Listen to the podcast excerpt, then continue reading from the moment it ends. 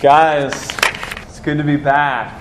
Uh, I don't know how you guys feel about being back. I'm very excited. The break is kind of long for me, um, and I'm always ready for you guys to be back on campus uh, to hang out with you and hear what's going on, and uh, to be back together on Thursday nights. Um, RUF is about, uh, you know, we're a community. We say that a lot. We're a community of people. We're learning to love each other and to love the world around us. And we believe that uh, the way that happens is as we come to know God. And the way we come to know God is in His Word. And so RUF is big on reading the Bible. And each night at RUF, we uh, study a passage of the Bible together. And each semester, we do kind of like a section of the Bible as a series. And this semester, I'm really excited to be going through uh, the oldest book of the Bible, the first book of the Bible, the book of Genesis, and uh, you know, going back to the beginning of everything. And uh, I'm calling our series "The Story of Life." And what we're going to see, studying Genesis is one of the best ways to understand the Bible as a whole. It's a good, you know, the best starting place, obviously, and uh, it makes a lot of sense of the world around us and of our lives. And so it's uh, very important. And so we're going to look at a, the creation account today and next week as well. And it's a longer passage, that, and I'm, you know, you may be familiar with it. You may have read it before, uh, but we're going to read it together and see, uh, begin to look at this question of, you know, where did we come from? Why are we here? and what is life all about. So uh, read along with me. It's up here. It's going to be on like I think three slides or so. So uh, you know, settle in. Longer passage tonight, but a really important one. Uh, so this is God's word. This is where the Bible starts. In the beginning, God created the heavens and the earth. The earth was without form and void, and darkness was over the face of the deep and the Spirit of God was hovering over the face of the waters. And God said, Let there be light. And there was light. And God saw that the light was good. And God separated the light from the darkness. God called the light day, and the darkness he called night. And there was evening and there was morning the first day. And God said, Let there be an expanse in the midst of the waters, and let it separate the waters from the waters.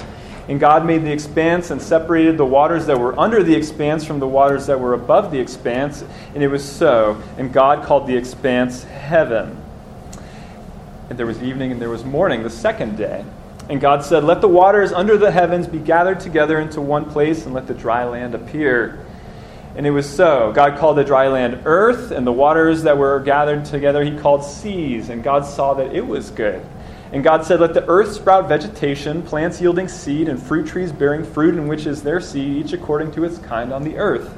And it was so. The earth brought forth vegetation, plants yielding seed according to their own kinds, and trees bearing fruit, in which is their seed, each according to its kind. And God saw that it was good, and there was morning, and there was, there was evening, and there was morning the third day.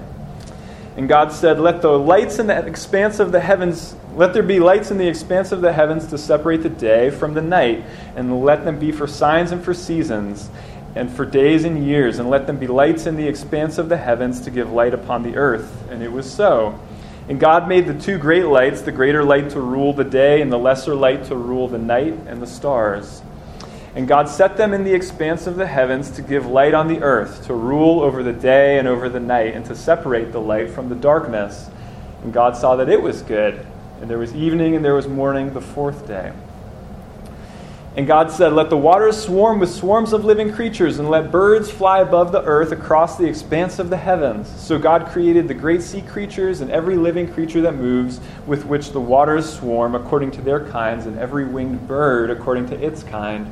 And God saw that it was good. And God blessed them, saying, Be fruitful and multiply, and fill the waters and the seas, and let birds multiply on the earth. And there was evening and there was morning, the fifth day.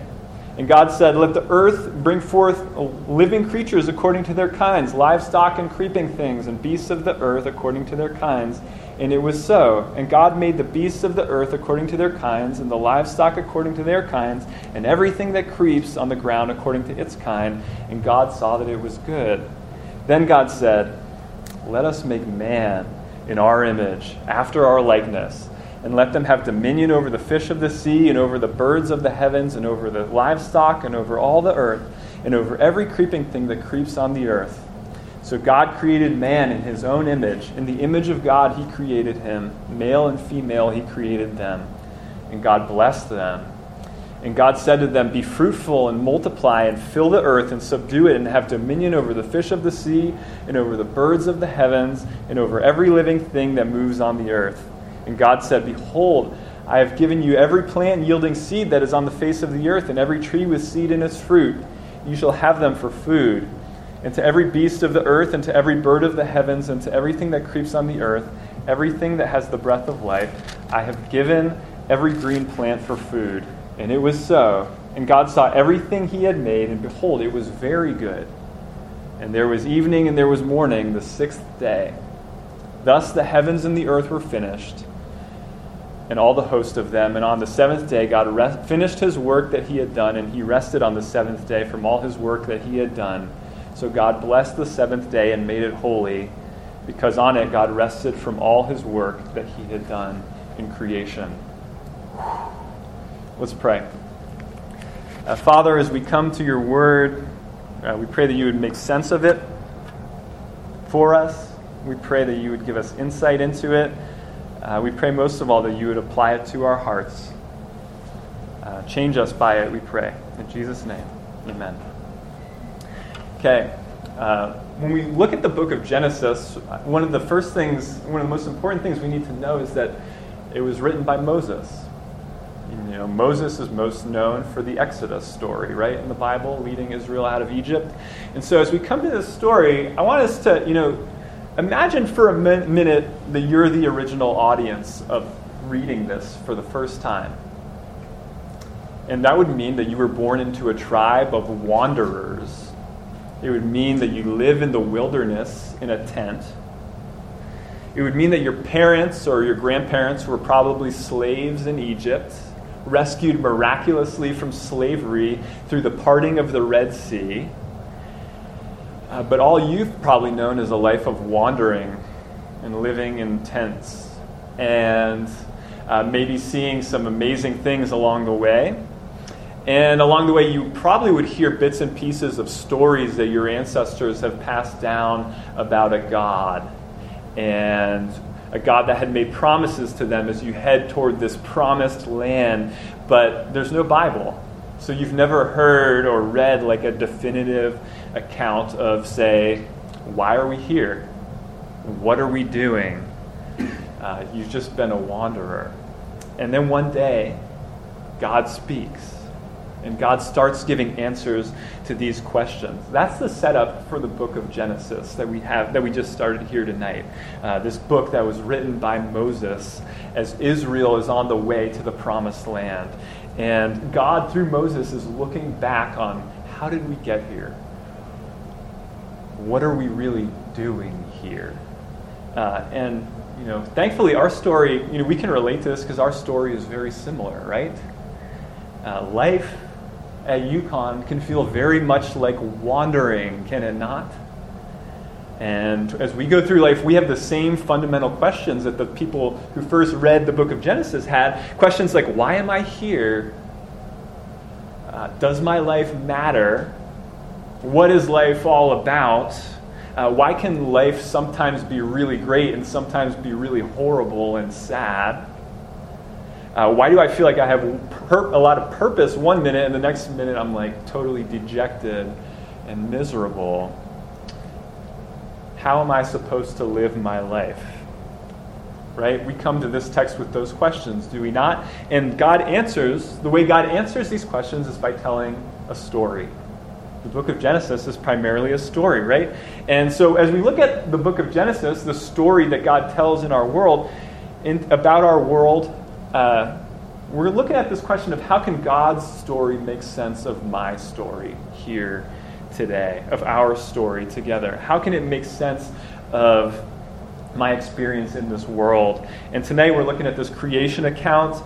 And I just want to start off by saying we could spend the whole time talking about like the relation of science and evolution and the creation days. And I don't want to get into that, first of all, because a lot of Christians, a lot of sincere Christians, have a lot of different opinions on that. If you want to talk about that afterwards or this week or next week, I, I love talking about that kind of stuff. But another reason I don't want to address it is because the the Bible isn't really addressing that question the length of the days or the age of the earth or anything like that. Uh, God didn't write a science textbook, He wrote a story. And God's not really trying to answer the how I did it question, but He is trying to answer the why I did it question. Why? Not how, how did the world come to be here, but why is the world here? What is God doing? And so I want to take us briefly through this text and just kind of spend a little time thinking about what Genesis 1 tells us about God, what it tells us about our world, and what it tells us about us. So, three parts, right? The first is God. Uh, what does it tell us about God? This amazing text tells us that God is the one and only good king. And It's written in a time where there were a lot of different accounts of like who who the gods were or how the world came to be. And this text comes along and God says, "I am the one and only good king." Now, where do we see that? Uh, we see that in a few places. Like uh, we we saw. Did you notice how God creates? How he speaks the world into existence, right? Like as he speak, he says, "Let there be," and atoms and molecules collect, and there is. Like God controls it through his voice, by his word. Um, did you notice how he ordered everything? Like he has kings and kingdoms in mind because in the first three days he created realms like light and dark and sea and sky and the earth with its vegetation. And in the second three set of three days, he uh, creates rulers of those realms, like the sun and the moon to govern the day and the night, and the fish and the birds to govern the water, and finally animals and then man to govern the earth. So he's got like he's got king kingly ideas in mind. And did you notice how he named everything? Like naming is a sign of authority, right? Like think about I was thinking about Connecticut where we live and how every town is named like Mansfield and Vernon and Windsor and Manchester, right? Because it's all like people, they had other, like this had, it was named Connecticut. It's a Native American place. And people came along and to show their authority, English people, they said, we're going to name this town, it's going to be called Mansfield now. Because that's what, like, my town back in England was called. Um, you know, we're, I don't know if you noticed when Maggie was here, but she's like about that big now, and we're about to have a son in two months, and you know we're going to name our son. We don't have a name settled yet, but uh, we're going to name him because he belongs to us. He's ours. Um, so God's the king, right? But look how personal he is in this account. Like this would be total a God who's personal and knowable is really radical in this time, and it is even today. Like this is a God. As you read this text, like you see him speaking, you see him planning, you see him kind of creating, and then seeing and evaluating and thinking, and ultimately enjoying. Meaning that this God is not just this like king that's up here, but he's a king that I can know. He's a king that I can, uh, on some level, begin to understand. And finally, look at how distinct he is from everything he's created. You know, this is at, written at a time when people worshiped, say, the sun, and, and uh, God comes along and says, You know what? The sun is amazing. I made it. Like, I created the sun, the moon, the stars, everything you see. Uh, he's the one and only good king. So that's what we learn about God. Amazing things about God. But I want to move on to think about what we learn about our world and what we learn about our world is that our world is God's good kingdom. And it has some very important characteristics. The first is that it's real. Uh, when I was in high school and then college, all the Matrix movies were coming out. Anybody seen the Matrix movies? And at that time, it was like, whoa, like, you know, the Matrix is about, like, well, what if the world that we see is not actually the real world? And, and you know, it's basically based on, like, Eastern philosophy, those ideas. And, uh, and people would be like, whoa, like maybe it's not real. Maybe it is a computer program. And thankfully, that's all kind of like, no one thinks about that stuff anymore. But, uh, you know, those are ideas that are, you know, a lot of places in our world people think about. And uh, here comes God saying, you know, like the world is so real. And it's not like, it's not God. The world is not God. It's not an extension of God, but it was created by God, and it is fully dependent on God.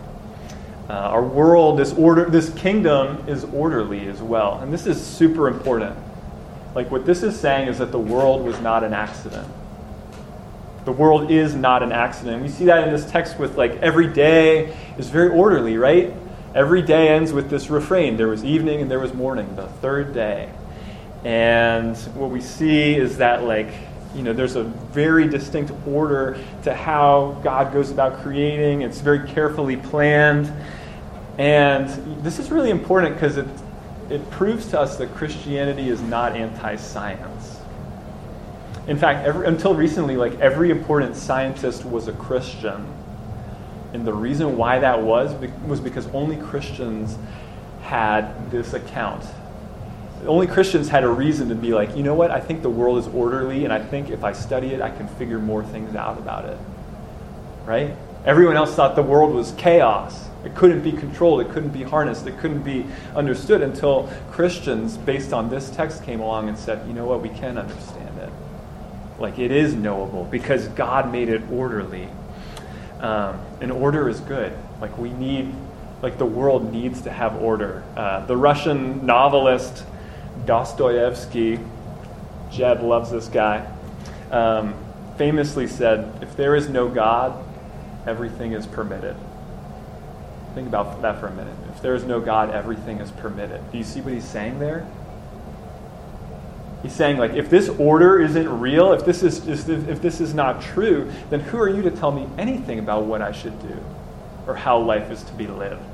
Well, if there's no order, then there's no like going against the order. And so it's orderly. And finally, the world that God created is good and wondrous. Uh, over and over again in this text, at the end of every day, God looks at what He's created and He says, It's good. It was good. It was good. Uh, in contrast to uh, most of the people that have lived in history who have, you know, fought with the world, who have sought to harness the world because they viewed it as bad and out of control. And what it means that the world is good is that, you know what? No wonder life is great sometimes. Like, no wonder there is beauty because God made a good world. Uh, it's wondrous. It's worth getting to know. It's worth studying. It's worth caring for. Uh, God, in fact, loves and cares for it all. So that's our world.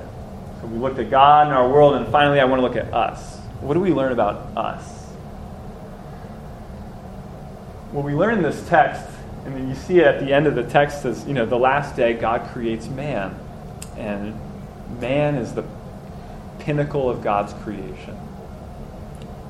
Uh, man was created to know God and to represent Him in His kingdom. And there's three things that actually stand out in this text about the creation of man. Victoria, if you could skip to the last, I think, slide. Yeah, uh, it's on there. Like when when God creates everything else, He says, uh, let there be such and such, let there be. And but when he creates man, he says, let us make.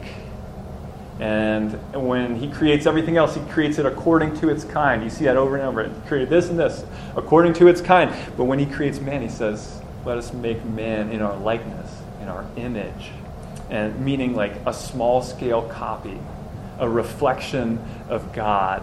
Uh, he gives man a job. Like no, no, no one else, no animal or anything is given a job, but to man and woman, he says, fill the earth, subdue it, have dominion over it. In other words, like rule this world with me. We're going to get more into that next week. This idea of like God, you know, our purpose in life is working with God in His world. Uh, it's really cool. Uh, so if you feel like maybe your life matters, it's because it does, This is what this is saying. If you feel like you have dignity and worth, it's because you do. You're the apex of God's creation.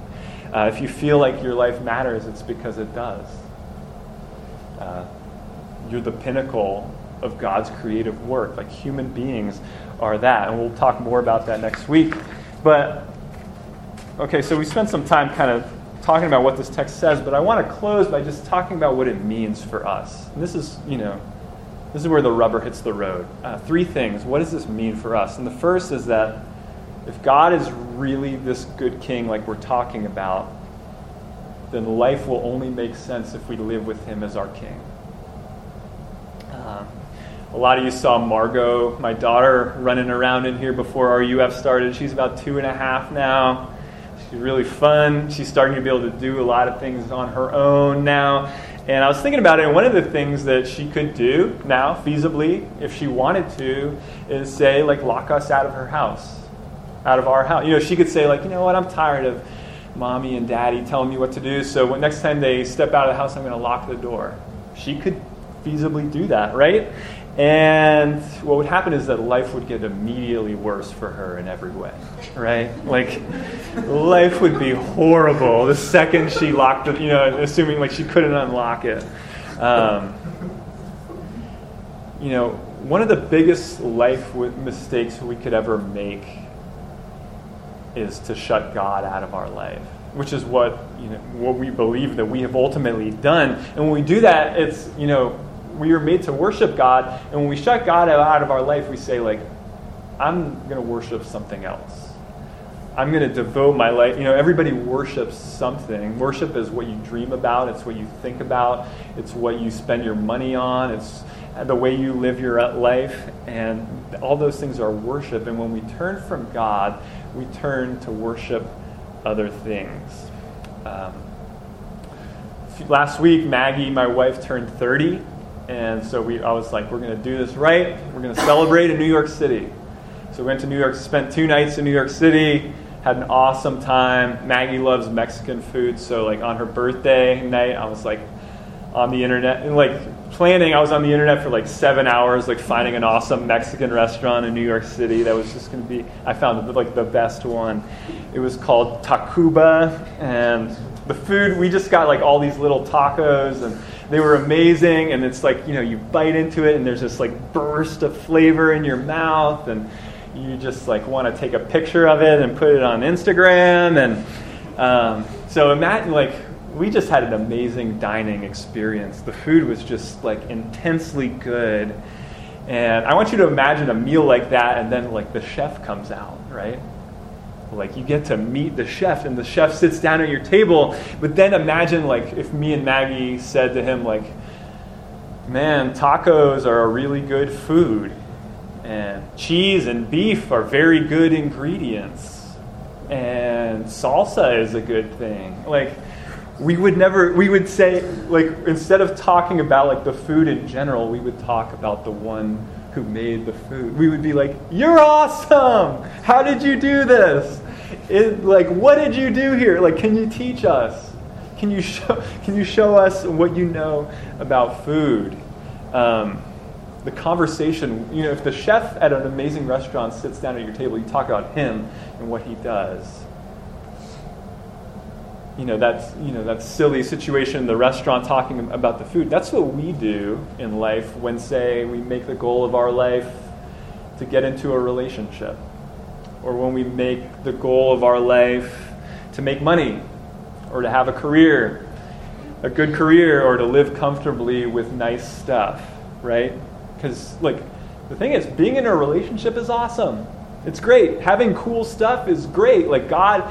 God made everything. So obviously the stuff he made is great. But this opening chapter of Genesis is begging us to see that we should really live and live for and pursue the one who made everything that is good, all these great things. So that's the first implication. Second one is we can't compartmentalize our lives into like a God part and an everything else part. You know, God is my you know, Thursday night and Sunday morning is my God time, and the rest is like you know I got my school and my friends and my uh, significant other and my family. Like this text is saying you can't do that because God is either king or he's not. God is either king of everything or he is not king of anything. But the one thing you can't do is compartmentalize him into one part of life. Uh, if he's really the king, then he has a say in what you major in and how you study, who you hang out with, who you date, how you spend your time, what career you choose. because he's the king of everything. He's the king of it all.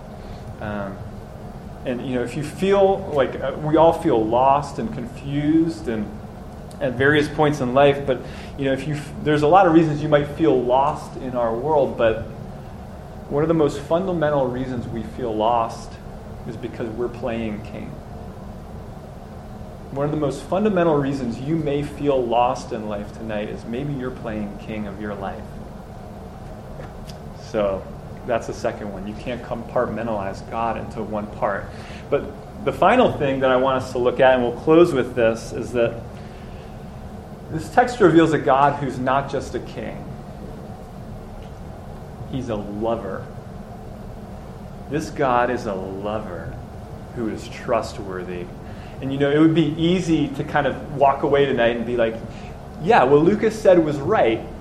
Like this semester, I'm going to make it all about God.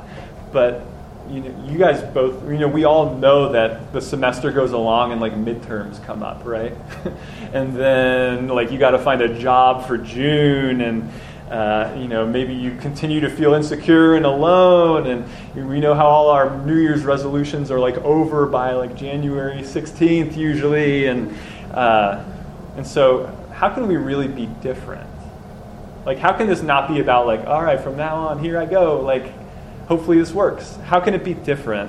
And the answer is that when we, it, it can be different if we know not just that God is a king, but that He's a lover. And I want us to think about where do we see that God is a lover in this account? That God loves. Uh, we see it in the we see it in the fact that He like caringly tends for the world that He creates. And we see it, you know, he carefully orders everything. He, he it's clear that he cares for everything that he's created. But there's a more fundamental question that I want us to just stop and think about for a second, which is like the question behind this whole text, which is why is there something instead of nothing? Think about that for a sec. It's a deep philosophical question that people have wrestled with for all time. Why anything? Why is there something instead of nothing? And there's a you, you could answer that different ways. And you know, why would God create in the first place? Maybe he was lonely. Nope. This text says he, you know, God we see like the spirit of god hovering over the waters and in the new testament we see that jesus is at creation and that god is a relationship within himself. Most likely god's angels were present as he's creating so god could not be lonely. Uh, god could not need anything. God is god. He's self he's sufficient within himself. He's a relationship within himself. He is utterly fulfilled and what that means, if God is utterly fulfilled and He is God and He is a relationship within Himself, what that means is that the reason there is something instead of nothing, the reason He created is because God said to Himself, you know what? What I have is so good that I cannot help but share it. I cannot help but extend it out. And so God creates because ultimately God's a lover. And that's why it's a really big deal when we reject him and try to go about life our own way. And that's why it's a really big deal when much later in the story God takes on a human body himself. When Jesus enters the world that he created and allows himself to literally be torn apart to rescue it, to rescue us.